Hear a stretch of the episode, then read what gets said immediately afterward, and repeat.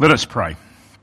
Gracious Heavenly Father, as we gather here for Palm Sunday, as we focus on this holy week and what it means to be led by you and be renewed by your leading, we pray for your Holy Spirit to be with us, to help us see what relevance Easter has for our daily life, but also for our eternal life. Heavenly Father, we thank you. We thank you for the gift of faith that you have given us through your church, through other people meeting together and encouraging us and helping us to hear the story. And Lord, may we always be open to listening to you, to following you. In Jesus Christ we pray. Amen. Being renewed by God's leading. And as I said, we're going to focus, most of today's sermon is focused around the Jeremiah passage. Verse 9 says, "They will come with weeping. They will pray as I bring them back. I will lead them beside streams of water, on a level path where they will not stumble, because I am Israel's father, and Ephraim is my firstborn son." Now, a bit of context about this reading in Jeremiah. Jeremiah is a prophet, and he's prophesying to people who have been held captive in Babylon. Right? And as I've mentioned last week, that the problem with that is that they felt they were away from God. They felt God had deserted them. And they were being encouraged to worship other gods, either through force or, well, other people are doing it. God seems to have deserted me. Maybe I'll try my luck and worship some other gods. Well, what Jeremiah reminds the people is God has a history of bringing people away from slavery, away from difficult places.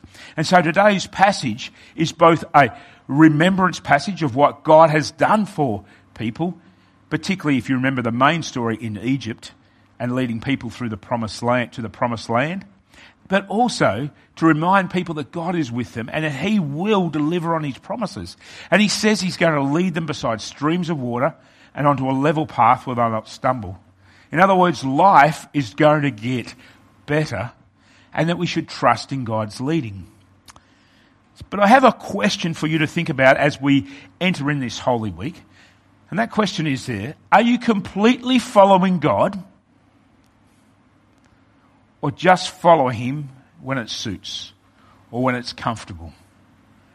Do you sometimes get distracted? Do you sometimes follow and listen to other people and other ideas that may be in conflict with what God is saying? And think about your life. How's your attitude towards forgiveness towards others? How's your attitude towards about serving others? How's your attitude towards, yes, God is in control, even though the world seems out of control?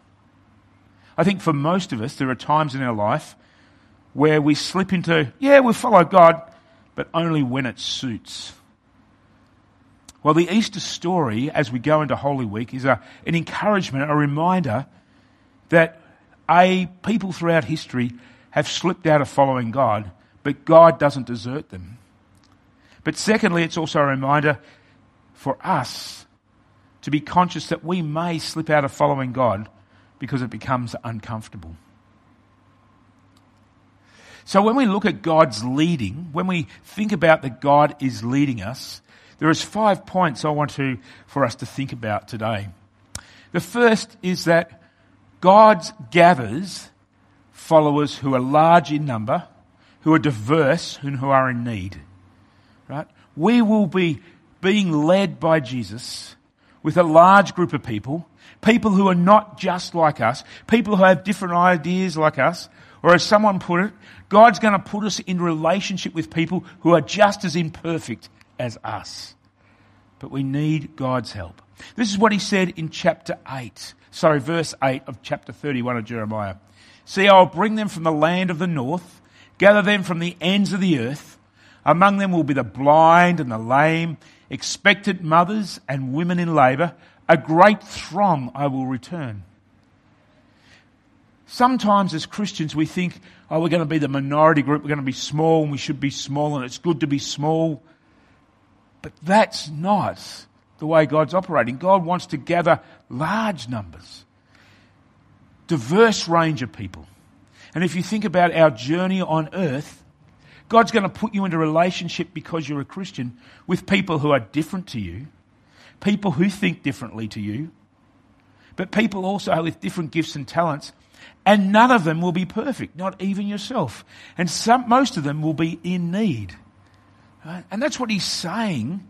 You know, God's to these original people in Babylon. He said, look, Jeremiah's saying God's going to rescue you, but he's going to rescue not just the elite or the best. He's not just going to pick the finest people in the group. He's going to bring everybody. And some of those people are going to be in need. So keep that in mind, that as we are led by God, we are led by a God who gathers this diverse range of people, a wide range of people, a huge range of people. And we shouldn't be about trying to eliminate people, but encouraging people on that journey. As the passage in Ephesians reminds us, our role as a church is to encourage each other and to equip each other. Right? So that's the first thing about God's leading. He wants a broad range of people, people who are large in number, a diverse range, but also people who will be in need.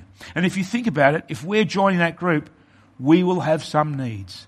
We will be inadequate by ourselves. We will need God's help. The second thing in God's leading is that God will lead us both to a main destination, which for all of us as Christians is eternal life, but he also will lead us to interim places along the way. Things like stopovers. So, Brett, you're going to Adelaide probably the next week. Driving the car. Are you going to drive all the way through, or are you going to have a stopover along the way? Yeah.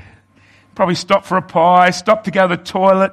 You know, some people might go, Adelaide's a long way, I think I'll stop halfway and have a sleep. Right? So, that is like our Christian journey, right? We have God leading us to our main destination, which is eternal life. And for Easter, that's symbolised by the cross, the empty tomb, and Jesus returning to the Father's side.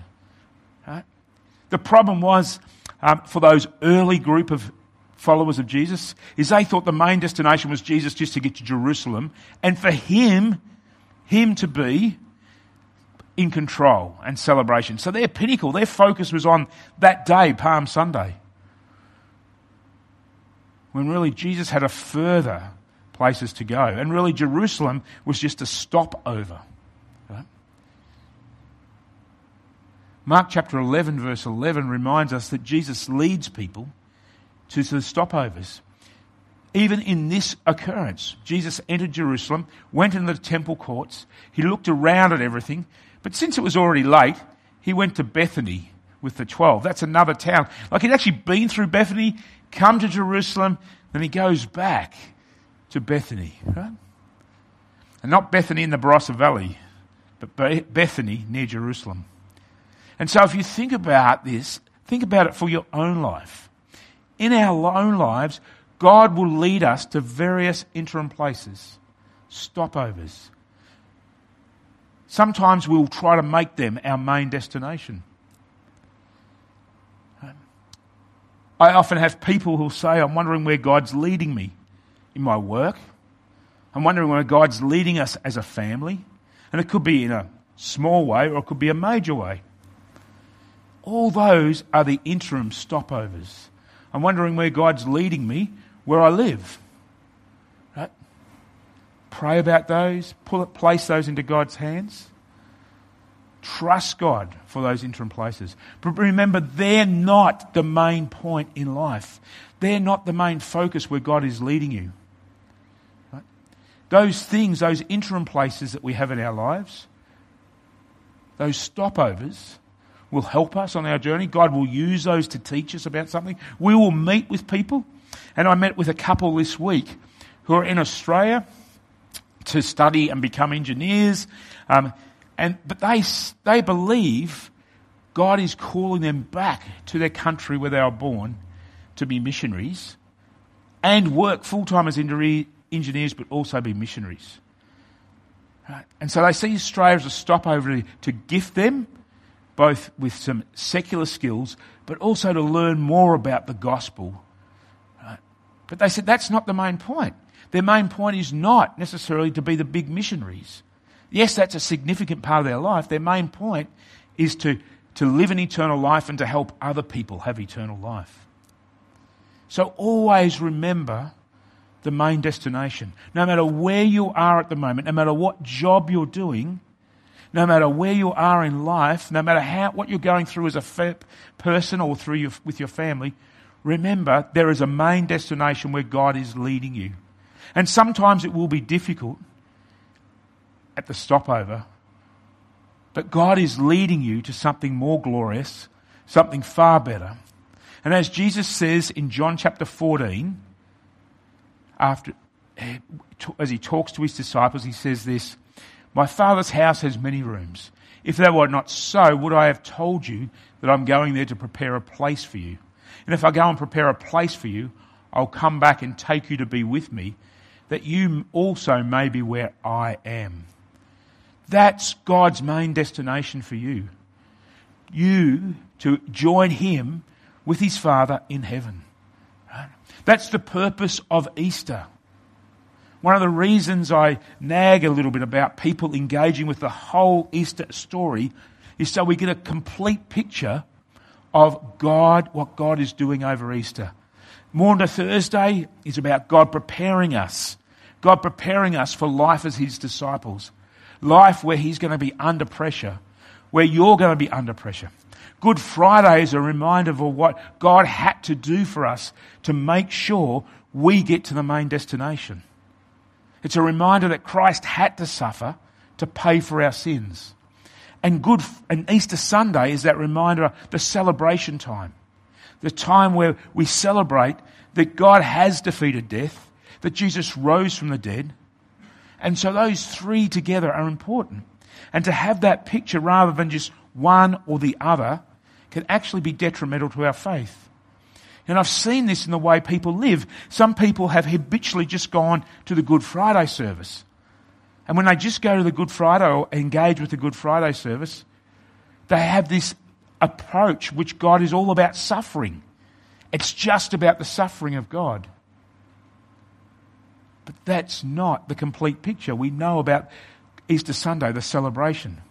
And yet I've had people who only go to the Easter Sunday service and they kind of dismiss the importance of God's suffering for us. All those are stopovers as part of the story because God wants to lead us somewhere further. What they do help, those stopovers are important for us because they help us gain a picture of what is needed for us to have eternal life. What God has done for us so we can have eternal life. And if we look at the Easter story, it's what God has done for us that we couldn't do for ourselves. The third thing about God's leading, and this can be difficult for some, is that God's leading at times will take us into the wilderness and to tough times. And we see this regularly throughout Scripture. We see this, with Jerusalem, right? Jesus is going to ultimately, his reason to go to Jerusalem is to go to the cross, but also to go to the empty tomb so we can have life. It's ultimately we'll end up in a time of celebration. But there's going to be some challenges and difficulties. We see this in the story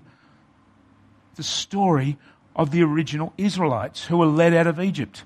God just didn't lead them out of Egypt and then put them into the promised land. They had 40 years of wilderness. 40 years of difficulties. And we see this when Jesus begins his own ministry. When Jesus has his own ministry, when he begins, after he's baptized, where does God lead him? He doesn't lead him to a good place from human perspective, but he leads him into the wilderness, into the desert.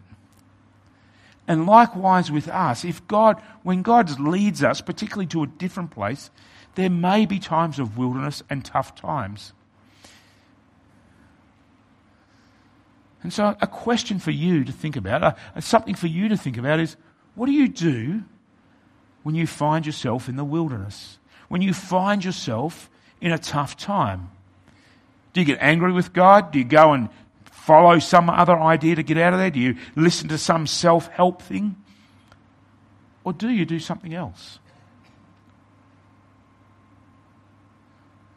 Well, the wilderness, another name for the wilderness is some solitude. Right?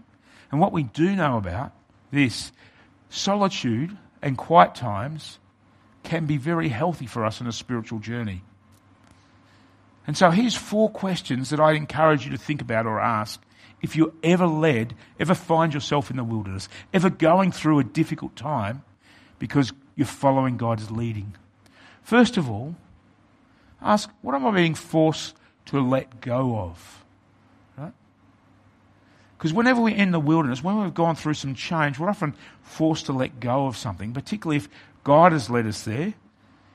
We may need to let go of something. It may be an attitude, it may be something. We may need to grieve about something. But think about, what am I being forced to let go of? One of our problems at times is we always want to hold on to the past rather than trust God. The second question to ask is, what change may God be bringing about as you enter the wilderness? Bringing about in you, bringing about in how you relate to other people, bringing about how you relate to God. The third is important, and you don't have to be a Christian to ask this third one, but it's a good, helpful thing is, what might I be learning during this time in the wilderness? Peter Scazzero was a pastor of a very active church, and he basically burnt out. And as a result, he thought about and reflected on, what does it mean to be in the wilderness when life is busy around us? And he encourages us now to take time of solitude twice a day, to have times of quietness with God, not to ask God or demand from God, but to simply be in God's presence, to have times where we just be quiet. And one of the reasons that we have quiet times within our worship service is to be in God's presence. And we do ask questions, or we do encourage you to think about this. And he said, what happens is over time, you will learn who God is. And so during the wilderness times, it may help you understand who God is. One of the dangers of going into the wilderness times is you can become very self-focused and just thinking of yourself. Protection, victimization. But if we focus on God and ask, what is God teaching me? What is God learning? What does it mean to be in God's presence? How do I meditate during that time? And so our 4th question is, how is this time in the wilderness helping me focus on God and trust in God? I read a story just recently of a couple who had left the States, America, and went to New Zealand because through circumstances, through prayer, through a number of situations, they believed God was calling them to New Zealand. The problem was they didn't have a lot of finances, so they couldn't ship all their furniture and everything to New Zealand. So they arrived in New Zealand with 2 suitcases each, and that's all they had. And it was about trusting God. They said the first 12 months was simply about learning how to trust God to provide for them. Right? Now, some people are very much equipped for that, and some of us aren't. But that is an idea of somebody in the wilderness. They weren't quite sure what God had in mind. They did have a couple of opportunities lied before them, but they weren't confirmed. But because of timing, they needed to leave America before they were confirmed. And they said this wilderness, the first 2 years of their time in New Zealand, really felt like a wilderness thing. They didn't have a lot of friends. They didn't know a lot of people. But what they did learn is to trust God more. And what does it mean to trust God when you're not in control? So the third thing is, God's leading at times. Expect to go into the wilderness and to go to tough times. Sometimes we think when the wilderness or tough times happen, that's not God. But if you look at the scriptures, that's often how God is working. The fourth area where God leads is, as God leads us, He will provide. He mightn't provide exactly how you want or as what you want, but He does provide. If you look again at the Old Testament, and you see this regularly, right? The history of God providing when people are in need. You know, whether it be the Exodus story or whether it be He's promising to provide here. This is what He says in verse 9, I will lead them beside streams of water on a level path where they will not stumble, because I am Israel's father and Ephraim is my firstborn son. Keep in mind this context of what Jeremiah is speaking into. These people are in Babylon, they're with the enemy, right? But it's not just an easy kind of, you're free, get on a plane and go, get back to Jerusalem. And it's going to have to walk through the desert, through foreign lands where they could get attacked, where there's unlikely to be lots of food, and that there's this promise from God to provide. And as these people heard it, if they had trust in God, which many of them would have, they would remember the Old Testament stories where repeatedly the people whinged that they didn't have enough food. Repeatedly they complained that things wasn't going well as they left Egypt and as they were heading towards the Promised Land, and every time God provided. And that's an important thing for us as well, is to trust that God will provide us as we lead. We don't like not to be in control, do we? We don't like not to have full control of what's going on. I have this phrase which I occasionally use. I think some of us are accountant Christians. And the reason I say that is most accountants I meet, they want to know all the facts and see everything in place before they make a decision. What we're called to do is to follow God, to trust God, and along the way He'll provide.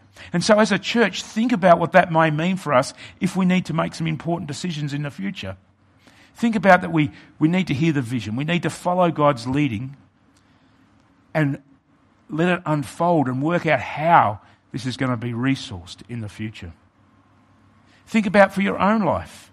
If God has put a strong call on you about something? Are you going to worry about that you've got everything in under control and organised before you follow that leading? Because if that was the case, the disciples wouldn't have followed Jesus. If that was the case, the people wouldn't have left Egypt. If that was the case, the people wouldn't have left Babylon. The call for all of us is to trust God and to trust that He will provide along the way. It doesn't mean we be lazy, though, but what it does mean is that we work towards and see how God will unfold the situation. And the fifth aspect when we're being led by God is we don't just follow and kind of walk along like this and kind of keep to ourselves. Jeremiah encourages the people as they leave Babylon to do three things. First is to tell all about God's good leading, to tell everybody, be very public about how God is good and what He's done. The second is to praise and thank God. And the third is to continually pray, to ask the Lord to save them. This is what it says in verse 7. This is what the Lord says. Sing with joy for Jacob, shout for the foremost of the nations, make your praises heard and say, Lord, save your people, the remnant of Israel. This week we have a great opportunity to redirect people's thinking about who God is. To help people see that God is a God that came into this world not to oppress them. God is a God who's came into this world to love them, to forgive them, to save them. Now some people may, what may I need to be saved from? But encourage them to hear that God's not about trying to condemn people, but rather to save people. If there's one passage of Scripture that I encourage you to carry around in your head and be ready to share on your lips, it's John 3:16-17. For God so loved the world that He came into this world to save the world and not to condemn the world. And the reason I encourage that is that we live in a world that seems to have a picture of God about oppressing, controlling, and trying to have people under oppression. But that's not the message of neither the Old or the New Testament about God. And so we're called as God's people, as we live, as we follow God, to be very public about that. To let people know that God is a good God who's leading us. And to thank and praise God for that. and also to pray to God that He will save us and all people.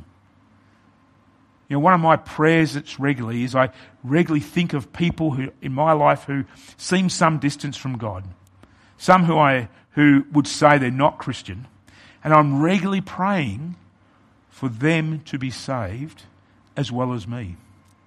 And I encourage you to do the same.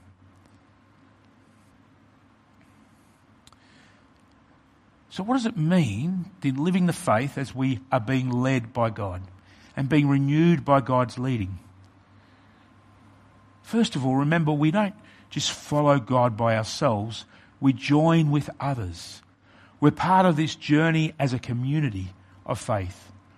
Practically here at St. Paul's and now with our online is we're a community of people who connect together to encourage each other, to pray for each other, to support each other, to encourage each other in the journey of faith. So join with each other. Don't expect anyone to be like you. And I often say, God help if I find somebody like myself, because I'm probably not going to like everything about them. Right? But join with others in following Jesus. Secondly, in living the faith and being led by God, is go where God is leading, both to those stopover points, because those stopover points are helpful for us, but also to the main destination. Never lose focus that the main destination is eternal life with God. It's not about, and sometimes people flip it the other way. Oh yeah, I'm happy about eternal life, but I really want God to give me a more comfortable life or a better life here on earth. Now that's part of those stopover points, but that's not the main destination. The main destination is that eternal life.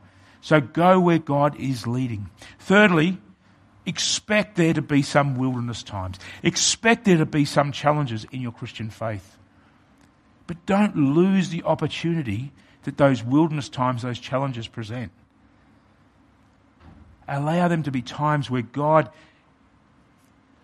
speaks to you, where you get closer to God. Fourthly, trust in God to provide.